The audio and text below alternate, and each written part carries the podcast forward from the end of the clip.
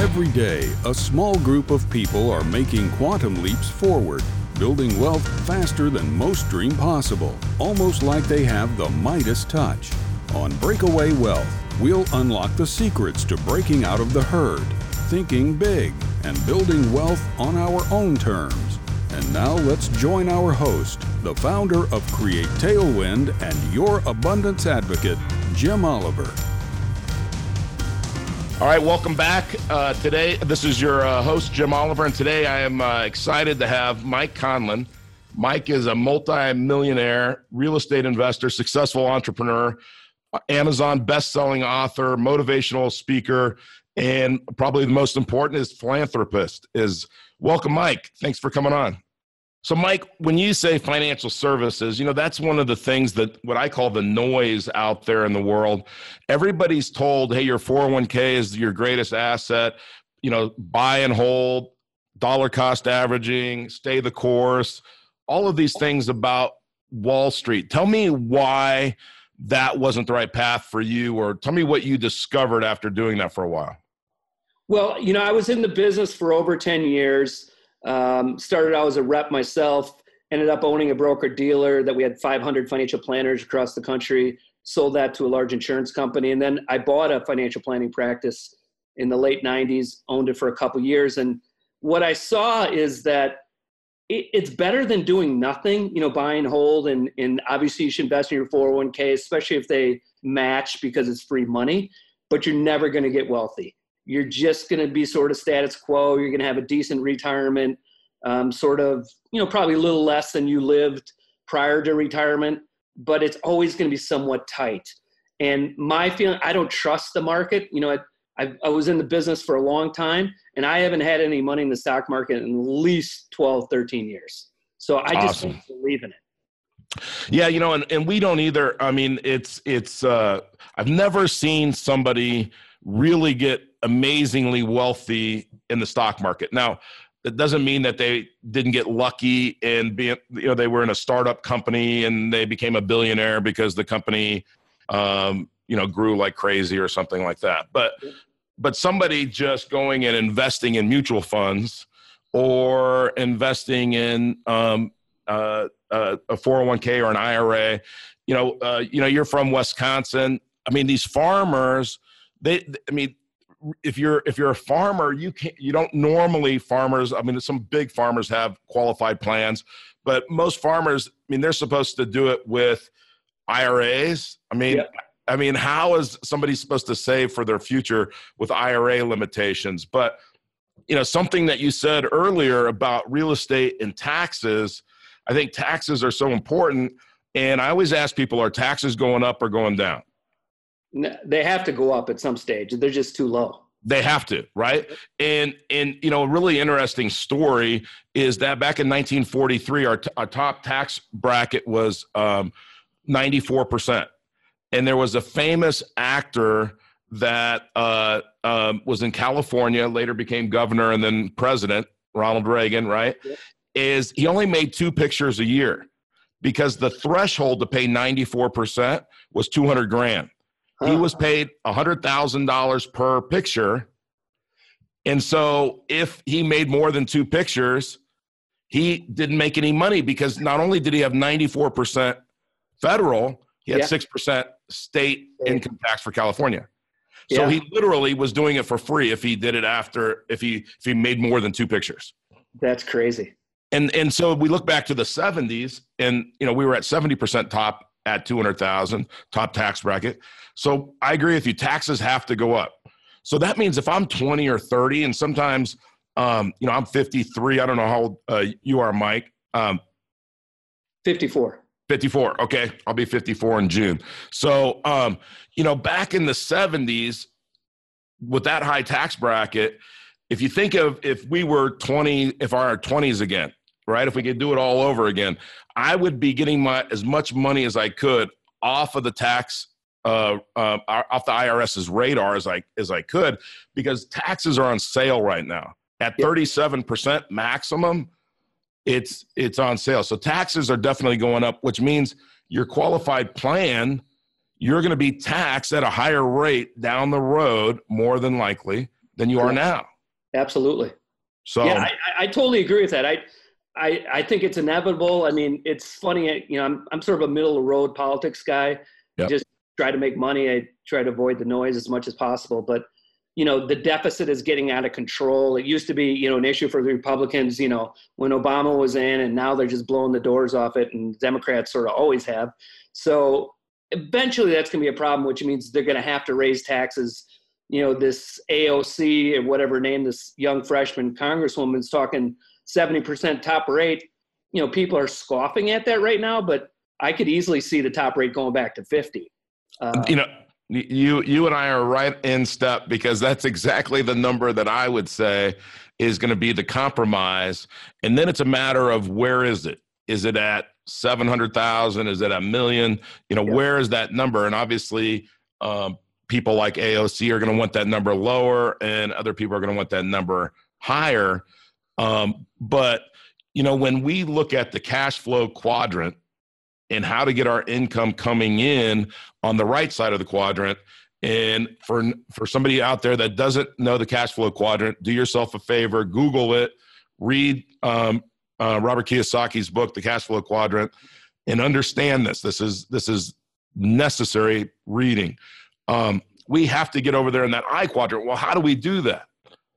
And that's where I think your path, you know, tell us about your kind of your path for real estate, and then we'll get into the mobile home parks and why you like that sector better than than other sectors. Sure. So, you know, what really changed my life was Rich Dad Poor Dad.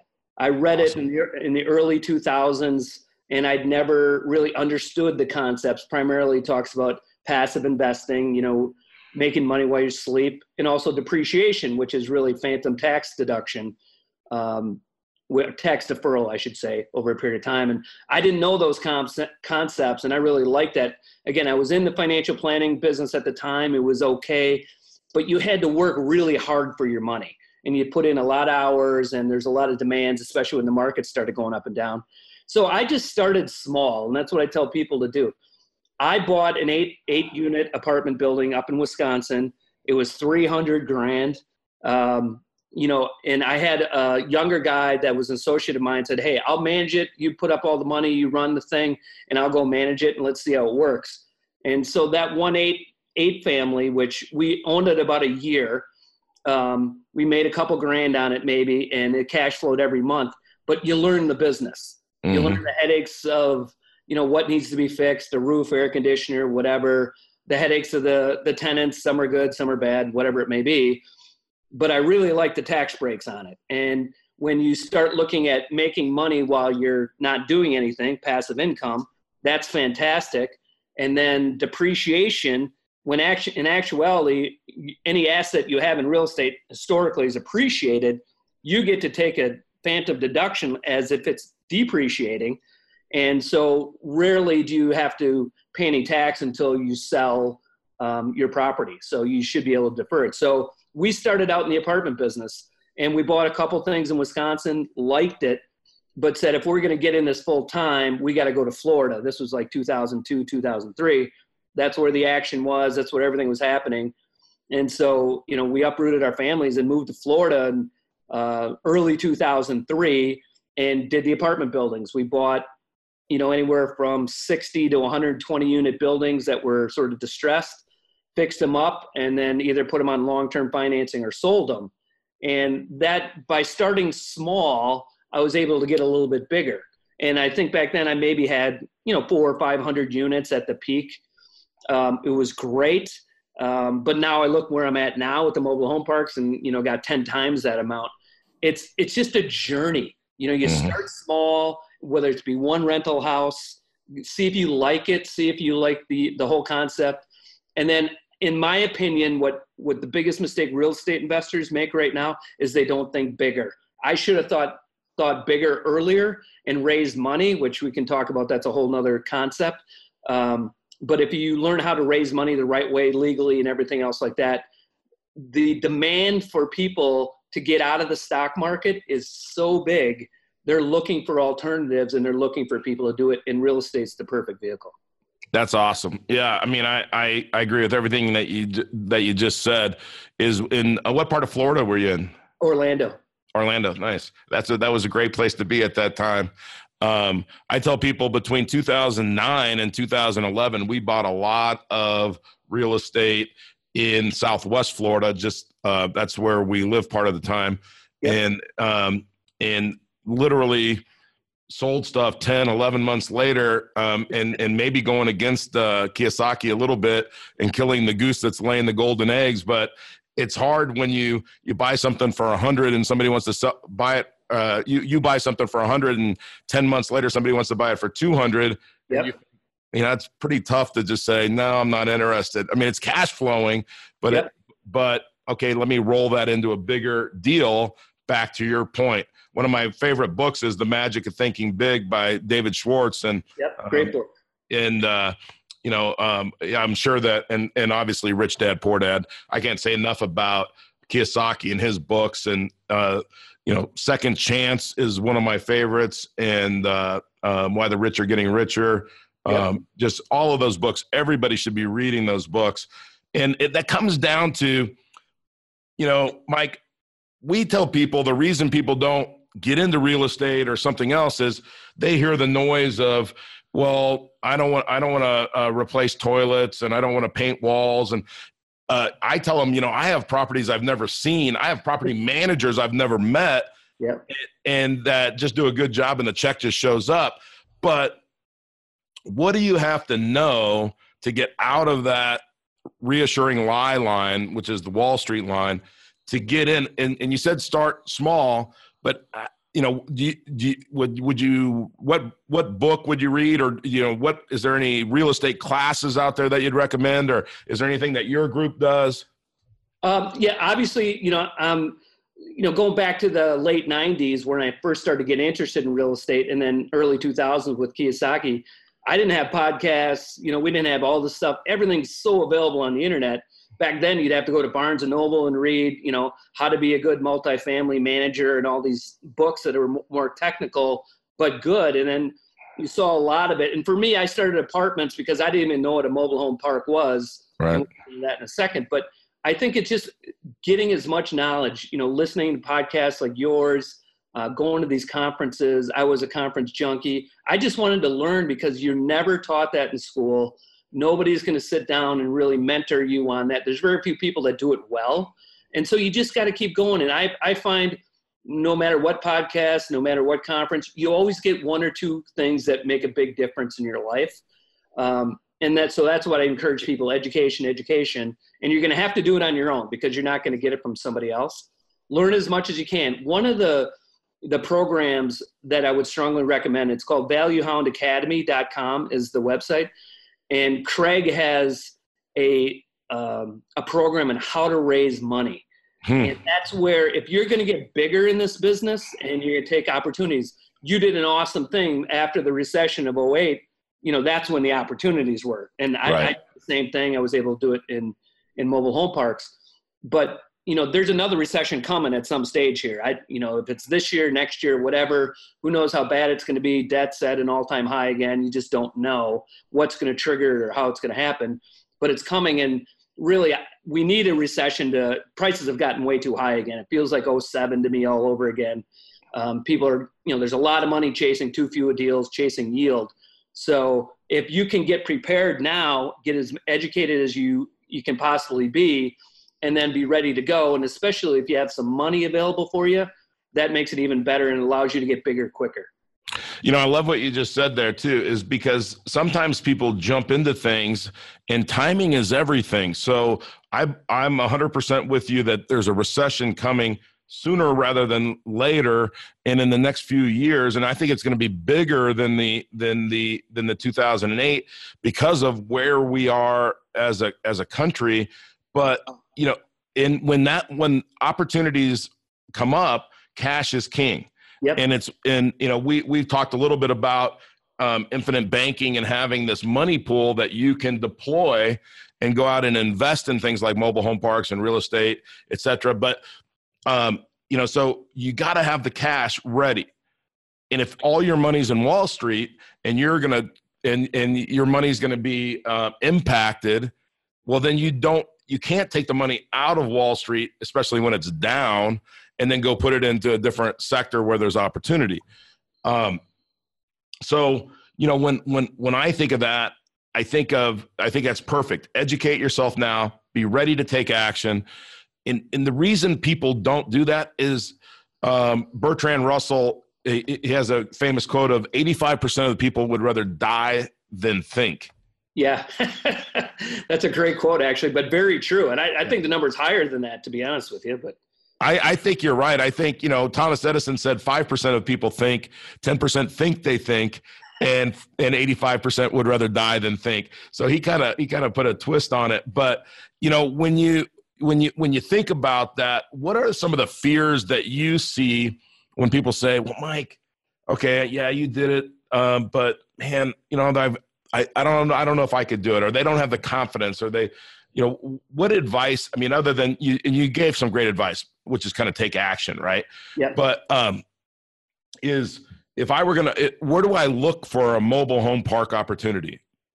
Um well let me take a step back for talking yeah. about taking action. Really yeah. when you're taking action i always look at I'm, I'm a sports guy so played a lot of sports and, and a big sports guy now. But it's really about prepping for the game you know you do all your preparation and you practice by reading the books and going and talking to people and like here in Raleigh, North Carolina, where I live now, we have the you know Triangle Apartment Association, where I went to those meetings just to try to get a feel for what people were doing.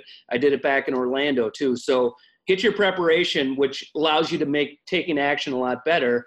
And if you sort of start small initially, it's hard to make a big mistake.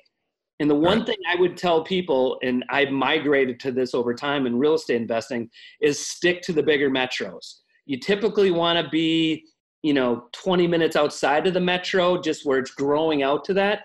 You don't want to be in a one person town or, you know, one company town out in the middle of nowhere. That's that's where you could make a mistake if that company leaves. I I, I made that mistake early. Right.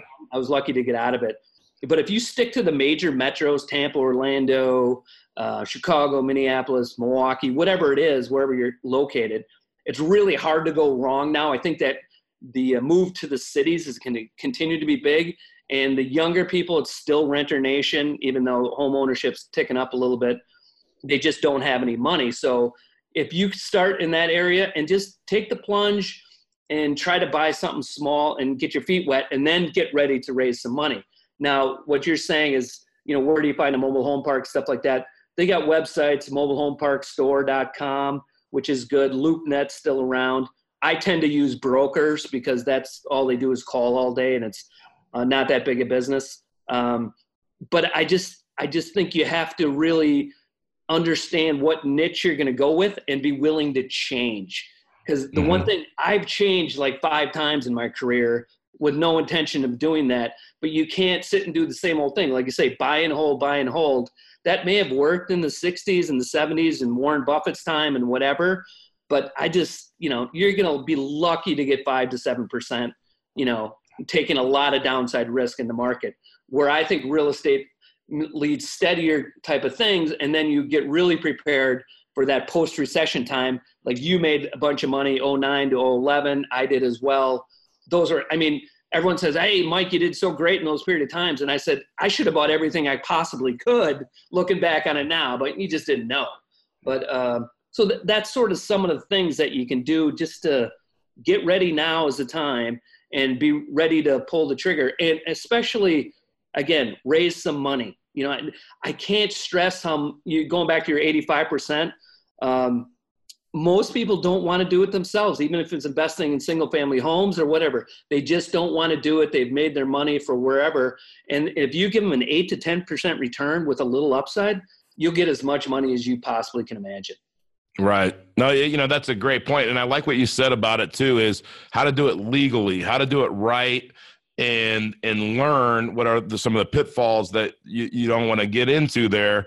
But um, you know, when um you know, along the way, somebody had to give you some really good advice. Obviously, you're you've you've been a winner for a long time. I mean, you went to law school, you've you've moved around and not been afraid. You know, so you're obviously have the confidence that hey, whatever thing I choose, I'm going to be successful in. And in the magic of thinking big, he says action cures fear, right? So whatever fear you have, is just go do it. Go buy something and learn from yep. it. But what what was some uh, what was like the best advice anybody ever gave you in business or that helped you the most? I would I would think you know besides Kiyosaki, where I learned a ton just about real estate. I think the biggest thing that that you're stating and that everyone really needs to think is you have to take action. Every you know, I go to these conferences and I listen to these podcasts, and 99% of the people will go listen to the next podcast and will never do anything about it. It's that fear factor that you're talking about. And for whatever reason, my dad was a corporate guy his whole life. So I sort of started out that way and I was miserable. And I just, I did okay because I could fake it for a while, but I knew it just wasn't me. And what I would tell people is you have to, at some point in time, if you really want to be a successful entrepreneur, you have to burn the bridge. You're not yep. going back. And no matter what it takes, you set up your lifestyle so it's a lot less.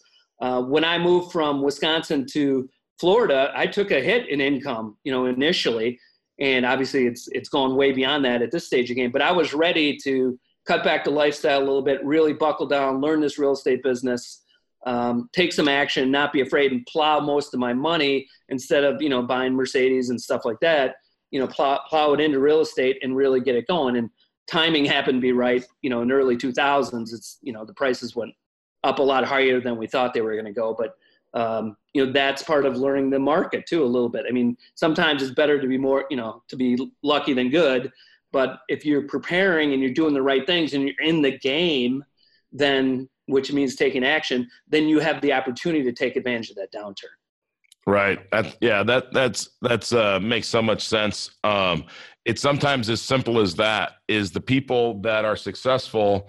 Um, you know, the the common denominator of success is that successful people do things unsuccessful people either can't or won't do and um, you know, I, I, that's from Albert Gray, a little pamphlet that's 100 years old or something. But um, it's, and if you think about that, it's it's taking chances. But you know, it's kind of like if you jump into the river, you're not going to let yourself drown. Yep. You're, you know, you might struggle, but you're not going to let yourself drown. But the people that stand on the sidelines and never jump into the river, well, they're never going to get to the other side. They're never going to get to what they want. And I mean, I don't think you want to look back on your life and think, hey, I never gave it everything I've got, you know? Um, so, you, you know, when you think of, remember financial services back in those days, we would sit down with somebody and they would make some guesses about where their income was going and and we would make some guesses about the market and how um, you know how much money they were going to need you know 75% or 70% of their pre retirement income and post retirement. We'd make all these guesses and then we'd hope together, right? And we like to say hope isn't a strategy. and and uh, somebody would climb the mountain, you know, that's uh, accumulation.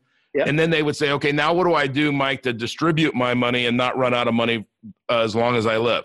Yep. And and you know when you when you when you break away from that and you're in real estate or something, is I don't think that you, you, you don't ever think to yourself, do you, that hey, um, at some point in time, I'm just going to have all my money um, sitting in some account that I'm going to live off for the rest of my life. I mean, I have assets that are providing passive income. Why would I ever do that? So yeah. I keep ascending instead of descending or distributing my wealth. Absolutely. I think you're right. And, you know, thinking back to the days of the financial planner, we didn't know what that number was, you know? And so some planners were pushing eight. You could take take out eight percent a year, right. which is way yeah. too high looking back on it. Now they're down to four percent or three percent, and you have to adjust it. You just don't know. And to me, that would seem like a lot of stress.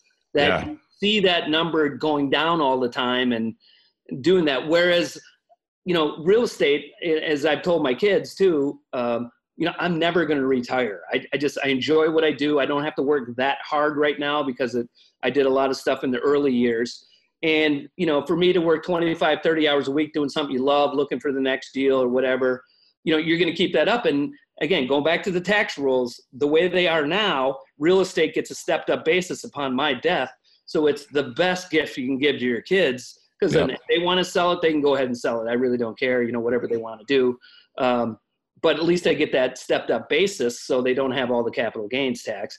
And obviously, you know, you go into the estate planning issue too. It's you know, you gotta. I have that issue, unfortunately. Um, a net worth over eleven million dollars now, which is the federal limit. Um, you know, you got to sort of plan some of those ways around. So I have my kids involved in the business. They got some ownership. You know, there's different things you can do. And again, I'm not a huge Trump fan, but the provisions that he put in that new tax law that benefit real estate, which is his business, right. So, you know, the bonus depreciation and some of these other things that are almost unfair, but, you know, it's sort of what the business is. Yeah. You know, something you said just there is, you know, retirement. And um, our good friend Nelson Nash, he says, you know, he, he says, what's the definition of retirement? What's to take out of service? And, you know, uh, you've lived in Florida. I live in Florida part of the time and you see these retired people down there that are either on pensions or or or maybe they're stressed but when you're worried about running out of money and you're worried about making sure you're going to dinner at four o'clock so that you get the early bird special that's not that's not what i envision and and um, uh, i was talking to somebody yesterday uh, about an architect an architectural firm that the, the two partners are 80 years old yeah and they still are doing it because that's what they love to do yeah. I mean, um, if we were professional golfers, we'd never want to retire, right? Yeah. I mean, and and and I feel the same way. Retirement is not the goal.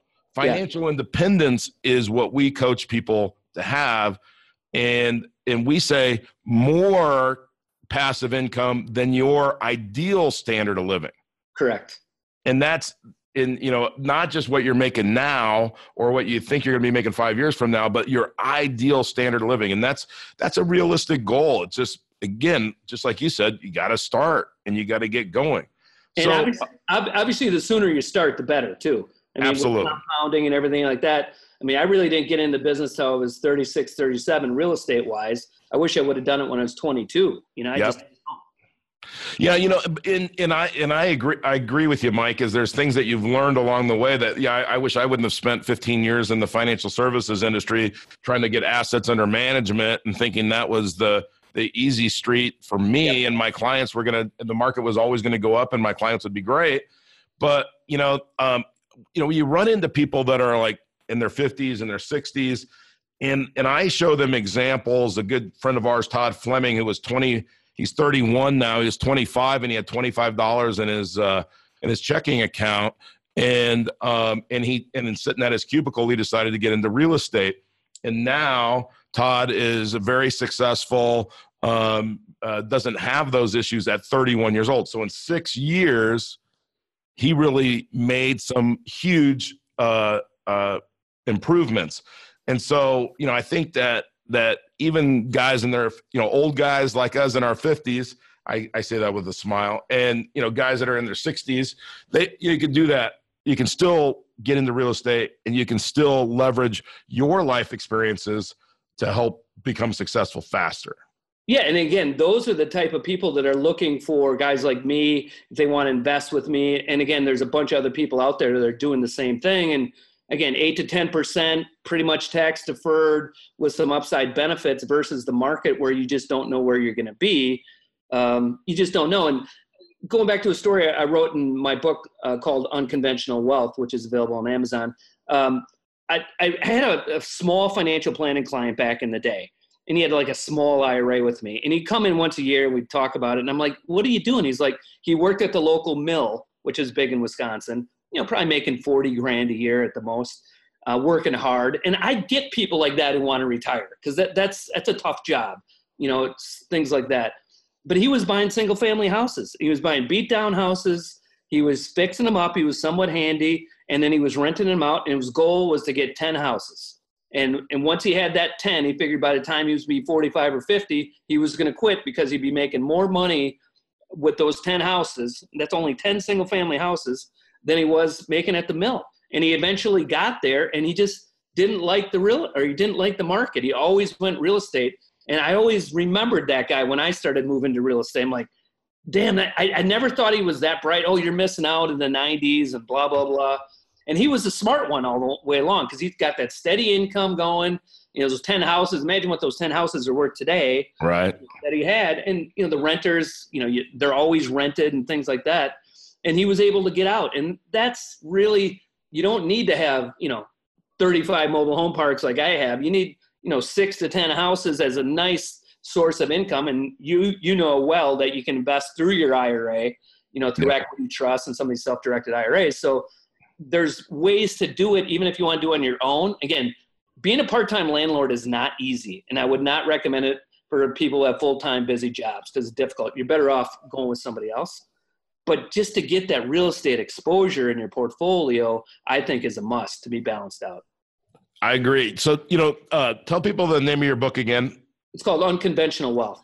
Okay, which I love the name of that because, as you know, it's this is uh, un, unconventional strategies of the rebellious and the un, unconventional. So we we are right there with you.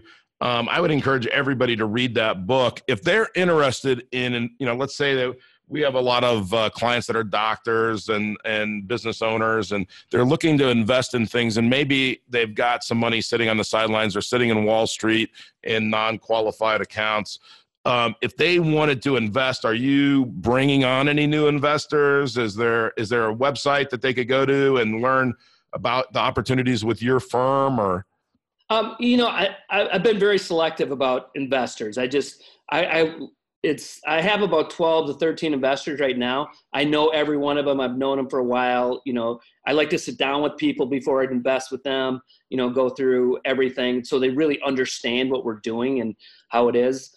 Um, so occasionally, yes, um, you know, I've gotten some one of my best investors is a lady who took a company public in San Francisco and her and her husband have been with me for years and have, you know, kept building up their investment. So occasionally I will do that. And if you want to look at our website, it's acgmhc.com.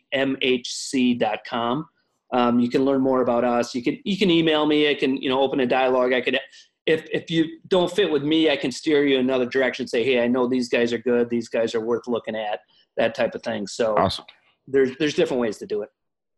All right, that's awesome. And you know, Mike, I appreciate your your time, and uh, um, I probably could talk about this all day long. So at, at some point in time, though, the the, the podcast audience probably uh, uh, is ready for it to end. But before I wrap it up, you know, you, you mentioned I always like to ask somebody, what's the one book that you think everybody should read? And I know uh, outside of Rich Dad Poor Dad, because I think we can agree on that. But is there a book right now that's out, or a book that you've re- read recently that you would recommend to everyone?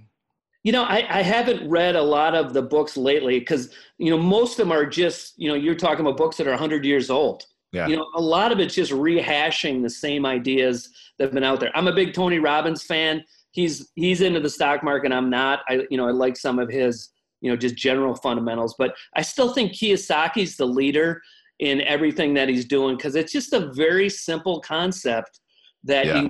and he sort of lived his life that way too. He did the apartment thing. That's how I got in the apartment thing because that's what he did. So yeah. I figured that was the way to go. And just one quick thing, you know, the reason why people ask me why did I switch from apartments to mobile home parks? Yeah. And I never go back. It's mobile home parks. It's a supply demand issue. There hasn't really been a new mobile home park built in this country in 20 years. Hmm. So, and the demand for affordable housing is through the roof in every big city.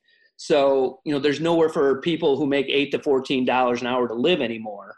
And that's where mobile home parks come in. And again, what we were talking about a little bit earlier, you can't be a slumlord in this business, whether it's single family homes or whatever. You got to have nice properties and you got to treat your, your residents with respect. You got to be firm but fair. You know, you don't want them to run all over you and do all these things, and they have to pay rent. It's not a charity, so right. they get evicted if they don't pay rent.